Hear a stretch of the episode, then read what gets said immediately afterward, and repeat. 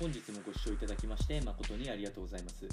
当番組 Good Quality of Life では日々皆様がワクワクして過ごせるような新しいトピックスや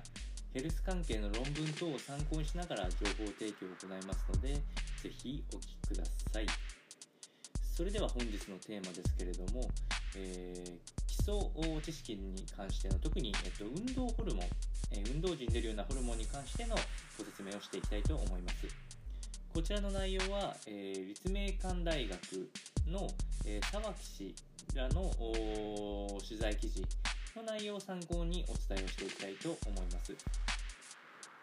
えー、今回まあ大きく3つのテーマをご用意しているんですけれども、えー、まず1つ目は運動と食欲に関するお話で、えー、運動後のホルモンの働きで食欲制御っていうのは可能であるというお話です。えー、こちらに関してはあ胃からあ分泌されるグレインという食欲増進ホルモンが減らすことができるというのが運動刺激で、えー、発生できますよというところなので、まあ、実際、えー、そこそこハードなあ少し息が上がるような運動を行うと、えこの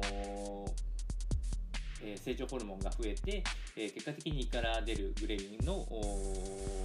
分泌量を減らすと。つまり食欲が減少するというメカニズムになっておりますので体づくりがしやすくなるという一点で、まあ、運動後っていうのは非常に、えー、メリットがあるんではないかと思います。で、えー、続きまして2つ目なんですが、こちらはランナーの方がぜひあの聞いていただければ嬉しいんですが、まあ、貧血を防ぐっていう観点からも炭水化物摂取っていうのが非常に大事というところですね。えー、この食事に関して、えっと、鉄分がどうしてもないと、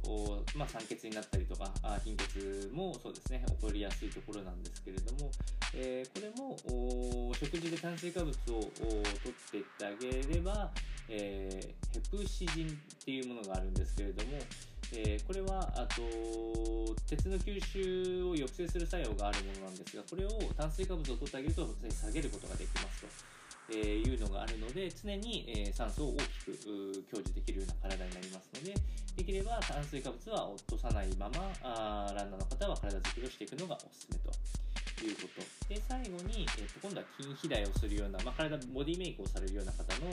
えメリットの一つとして、え運動後の食事に、えできればこう積極的にとってほしいなと思うのが炭水化物やあ、まあ、プロテインを含むタンパク質類のえ、ところを取ってもらえればと思います。これも運動刺激によって IGF-1 というホルモンが出てきて、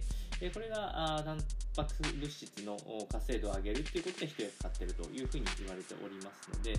え、その観点からできればこう運動後に、主食プラスおかずっていうのを取っていくとボディメイクしやすくなりますので、ま、この辺をお伝えいたしました。それでは本日の内容は以上となります。